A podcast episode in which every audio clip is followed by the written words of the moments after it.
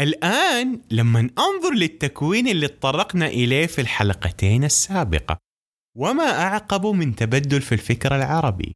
تكلم عن فكر في الجاهلية فكر في صدر الإسلام. أجي أسأل نفسي أقول يا محمد إيش مراكز هذا التحرك؟ إيش مراكز المدن اللي انطلق منها هذا المد الفكري؟ وليش هي تحديدا؟ أهلا بكم مستمعينا في حلقة جديدة من بودكاست مبتدأ حيث أصل الأشياء ومادتها الأولى.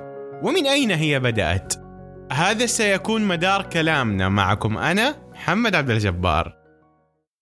الآن لما أنظر لأي حضارة حضارة الفراعنة في مصر حضارة الآشوريين في العراق حضارة مملكة تدمر في سوريا حضارة البتراء في الأردن وأي حضارة.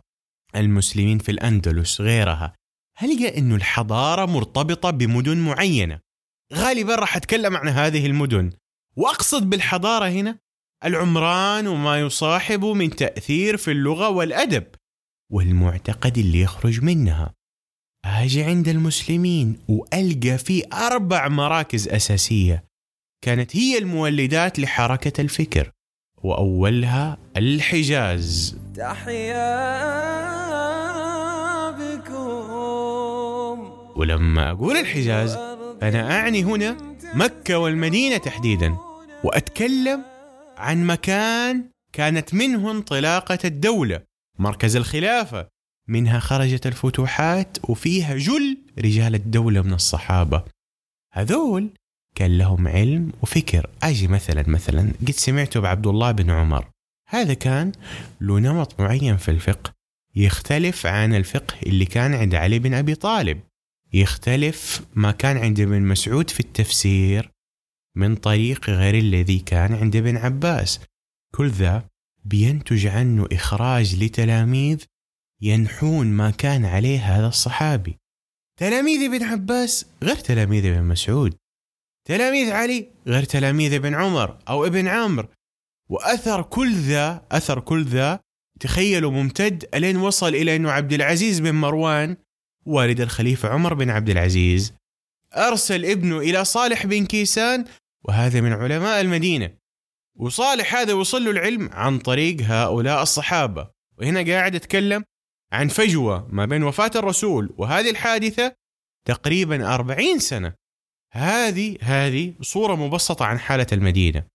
طب إيش هي صورة مأوى الأفئدة وعمود مدن الإسلام الوادي اللي ما في زرع. ما هو إبراهيم ومن اتبعه؟ تذكرون معي أنه مكة لما جاء الرسول صلى الله عليه وسلم وفتح مكة كانت تحت حكم كفار قريش. لما أتى الفتح في آخر سنوات حياة رسول الله إيش اللي صار لمكة بعد هذا الفتح؟ الرسول خرج منها ورجع للمدينة. ترك فيها واحد من الصحابة اسمه معاذ عشان يفقه أهلها ويعلمهم الحلال والحرام. وهذا معاذ تخيل عمر إيش كان يقول؟ كان يقول لولا معاذ لهلك عمر. فتخيلوا الرسول كان حاط معاذ في مكة تمام؟ بكم تتصوروا معي الأسماء الآن؟ هتكثر الأسماء بس الفكرة من هذه الأسماء إنه كلها خرج منها بعد كده تكوين فكري منبثق من هذا الاسم. ألقى بعد فترة عبد الله بن العباس في آخر حياته عاش في مكة وانتقل إليها لدرجة أنه كان يجلس في الحرم المكي ويعلم الناس التفسير والحديث والفقه والأدب. ولاحظوا معي لاحظوا معي الآن في مدرستين قاعدة تتشكل الأولى معاذية والثانية عباسية. حتى خرج تخيلوا من يد ابن العباس عالم كبير اسمه مجاهد وآخر اسمه عطاء وطاووس. وهذول من جلة التابعين ومن خيرة العلماء اللي بعد الصحابة واللي أسسوا العلماء آخرين. فبنتكلم إحنا عن الصدر الأول اللي يتبعهم كثير ممن لحقهم وكلهم يرجع لابن عباس أو يرجع لمعاذ. وهذا كله يرجع بذاته إلى بركة دعاء رسول الله حين دعا لابن عباس فيما معناه اللهم فقهه في الدين وعلمه التأويل. نعود الآن ندع مكة على جنب ونرجع مرة ثانية لأرض التمر نرجع للمدينة. والمدينة كانت مركز معظم الصحابة وكثير من الصحابة ما رجع إلى مكة بل معظم الصحابة ما رجع إلى مكة بعد فتحها. المدينة كان فيها زيد بن ثابت وعبد الله بن عمر. أجي مثلا لزيد. زيد تعلم العبرية وما ندري مدى علمه بهذه العبرية لكن تخيلوا هذا الرجل تعلم العبرية أخذ من ثقافة اليهود وفي نفس الوقت كان مقدم في القضاء والفتوى عند عمر وعثمان. بنتكلم هنا عند رجل عنده ثقافة تعددية. آجي لابن عباس كان يأخذ بركاب زيد ويقول هكذا يفعل بالعلماء والكبراء وكان عقله رياضي فقيه في المواريث. ومن هذه الطبقة زيد وبن عمر أخذ ابن شهاب الزهري واللي وصل علمه إلى الإمام مالك. عشان أفهم الصورة أنا كثرة الأسماء عندي. أنا قاعد أتكلم الآن عن المدينة. ووصلت. من ابن عمر وصلت من زيد إني وصلت في النهاية إلى الإمام مالك. هنا تكون عندي مذهب اسمه المذهب المالكي. هذا مكون من مكونات الفكر اللي إحنا بنتكلم عنه كله خرج من الحجاز. لاحظوا معايا مذهب كامل يتعبد الله به كيف وصل إلينا؟ هذا شق أيمن من حال الحجاز. حركة علم ما تنقطع. طب مقابلها الناس كلهم كانوا أهل علم؟ كلهم كانوا أهل دين؟ لا.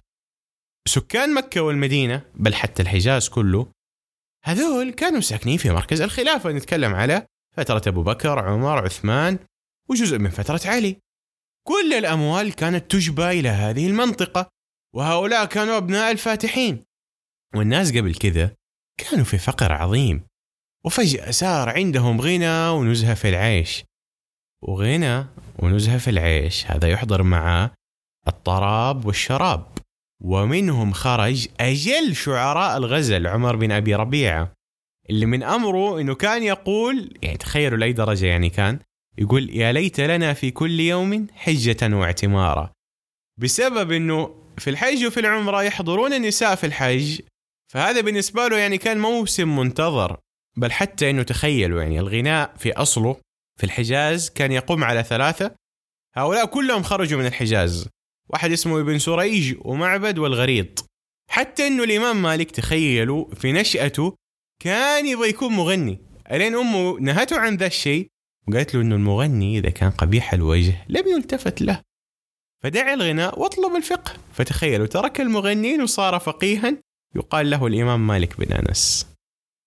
وصاحبنا أحمد أمين يعني اللي بنلخص كتاب وبنحاول نقراه بصيغه جديدة كان يقول إنه لعل انتشار الغناء في الحجاز كان لظرف أهلها ورقة شعورهم حتى إنه فقهاءها كانوا أوسع صدرا من فقهاء العراق. وما أدري حقيقة ذا الشيء من الناحية الفقهية التأصيلية إلا إنه الواحد إذا بحث في فقه البلدين قد يجد ذلك. وفي شاهد عندي من كتاب الأغاني. في كان شخص هذا الشخص اسمه عبيد الله بن عمر. هذا الرجل يقول خرجت حاج فرأيت امرأة جميلة تتكلم بكلام رفثت فيه يعني صرحت فيه بكلام قبيح. فأدنيت ناقتي منها. ثم قلت لها يا أمة الله ألست حاجة؟ أما تخافين الله؟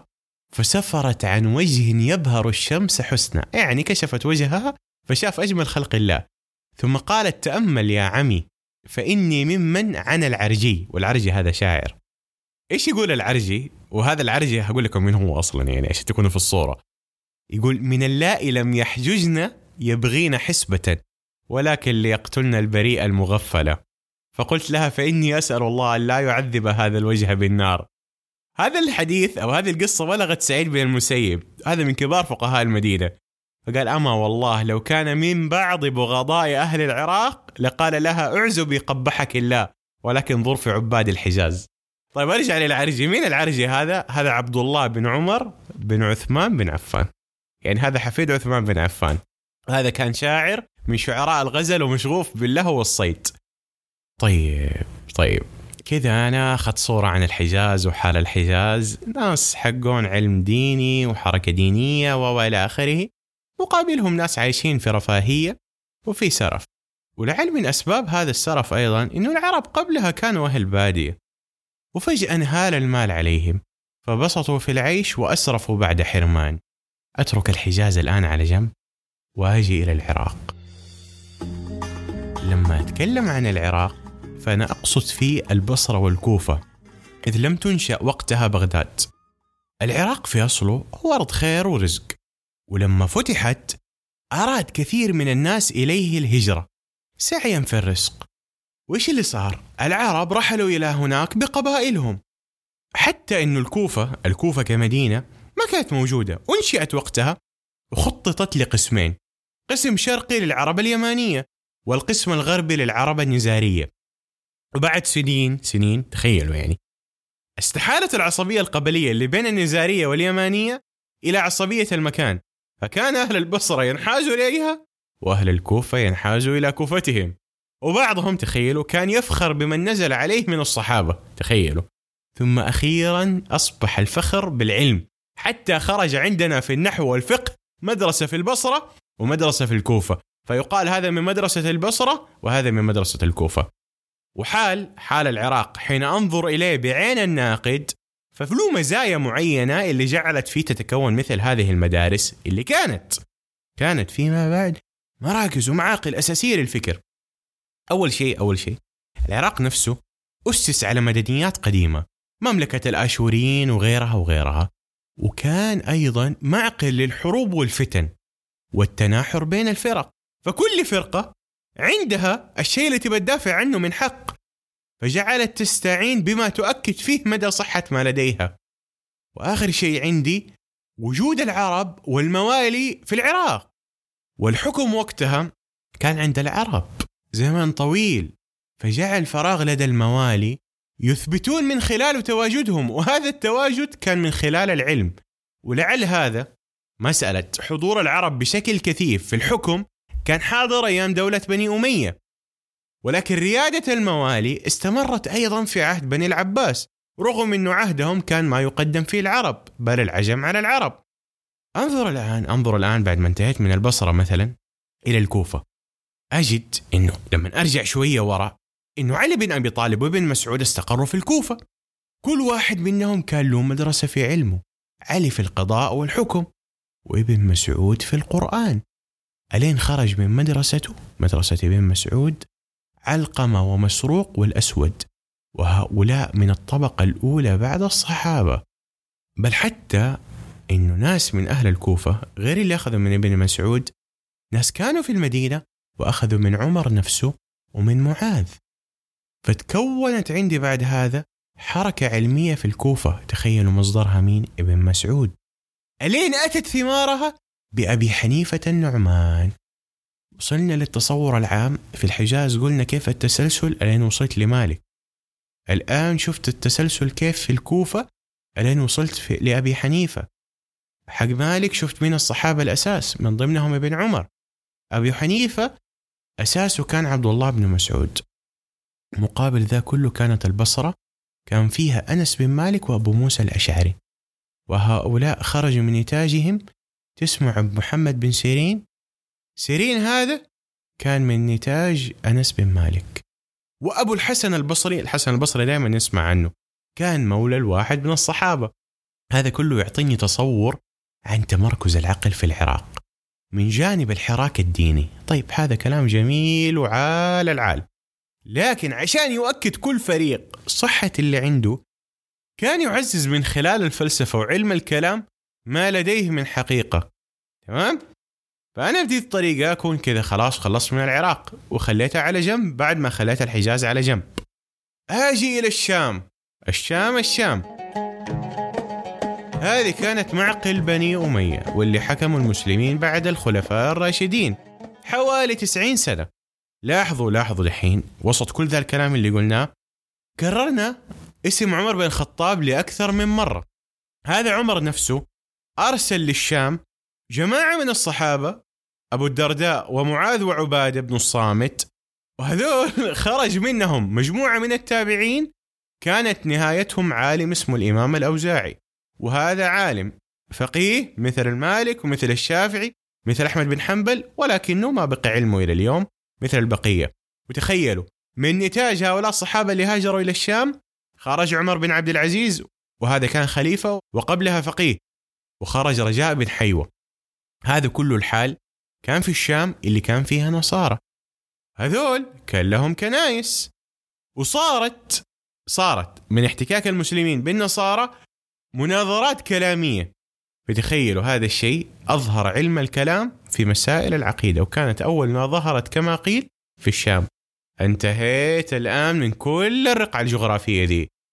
أمشي الآن وأرتحل إلى مصر. مصر لما فتحها عمرو بن العاص في عهد عمر كانت تتبع الروم وفيها إرث يوناني وهذه مصر نزل فيها عبد الله بن عمرو. عبد الله بن عمرو من فقهاء الصحابة وهذا أيضا أسس مدرسة علم بمصر. اللي أنتجت لي بعد كذا فقيه اسمه الليث بن سعد. وقيل أنه الليث بن سعد أفقه من الإمام مالك ولكن الفرق تلامذة مالك كملوا علمه. أما تلامذة الليث بن سعد اندثر علمه بسببهم. الآن أمامي تخيلوا يعني. أساطين أساسية. مالك في المدينة؟ أبو حنيفة في العراق الأوزاعي في الشام في لبنان تحديدا. ومقابلهم الليث بن سعد في مصر. هذه كذا قد جعلت لي خارطة أرباب أصحاب الأساس في العلم. ومنهم خرجت كثير من أهل العلم فيما بعد. وإذا أردت إعادتهم لجذورهم هذول العلماء فهلقى هلقى. عبد الله بن عمر في المدينة وابن مسعود في الكوفة وابن عباس في مكة وعبد الله بن عمرو في مصر. خرج منهم كل ذول. الآن لما أجي للإسلام كدين. الإسلام على إيش يقوم؟ اليوم لما نقول هذا الإسلام طب الإسلام على إيش يقوم؟ طبيعي إني لما نجاوب ذا السؤال أقول إنه قائم على جانب القرآن وجانب الحديث. طب إيش قصة كل واحد من الاثنين هذه في تشكيل العقلية العربية؟ لما مات رسول الله صلى الله عليه وسلم القرآن ما كان مجموع في مصحف واحد يعني ما كان في مجلد واحد. كان مفرق. أجزاء منه مكتوبة عند هذا الصحابي أجزاء عند ذا الصحابي وعند ذا وعند ذا وعند ذا. وجزء حافظه هذا الصحابي وجزء حافظه مجموعة من الصحابة. ألين جاء أبو بكر؟ وأمر أنه تجمع هذه الصحف كلها واللي محفوظ في صدور الرجال يكتب ويتجمع كله ويكون عنده. هذا الجمع بقي عند أبو بكر إلى أن توفي. ثم جعل عند عمر وعمر جعله عند بنته حفصة أم المؤمنين بعدين أخذوا عثمان.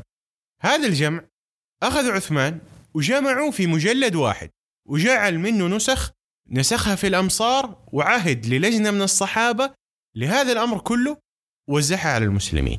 هذا في جمع مادة القرآن في مصحف واحد. لكن فهم القرآن فهم القرآن نفسه. القرآن عربي بلغة العرب في نزوله. لكن فهم هذا الكلام يعتمد على خلفية المرء وما لديه من معارف. اليوم لو قلت لرجل تغريد فإني سأحيل إلى الفهم المتداول من كتابة نص في تويتر. لكن نفس الكلمة لو قلتها من ثلاثين سنة ما راح تخرج عن سياق محدد مرتبط بالفعل الصوتي اللي تؤديه الطيور. فنجد هذه التعددية في الفهم يكون شكل من حضوره في فهم القرآن. أجد مثلا لما يرى صحابي فهم القرآن بطريقة غير الثاني تفاوت فهم العربية بينهم مختلف. ملازمة هذا الصحابي عن ذا لرسول الله تختلف. فبيختلف فهمه لواقعة هذا التفسير أو هذا القرآن. أيضا اختلافهم في معرفة عادات العرب. زي عادات الحج مثلا اللي ظهرت أو ذكرت في سورة البقرة. اللي يفهم منها سياق بعض آيات الحج. كل هذا وغيره شكل عندي تعددية في فهم القرآن. أنشأت لي علم التفسير. هو نفسه هو نفسه كان يقوم على أكثر من نوع. فكان عندي مثلا تفسير القرآن بالقرآن نفسه هذا نوع من نوع فهم القرآن. أيضا تفسير للقرآن بحديث رسول الله هذا نوع آخر. والنوع الثالث هو تفسيره بالإجتهاد. طيب. أنا كذا أوردت حال القرآن وتكلمت عنه.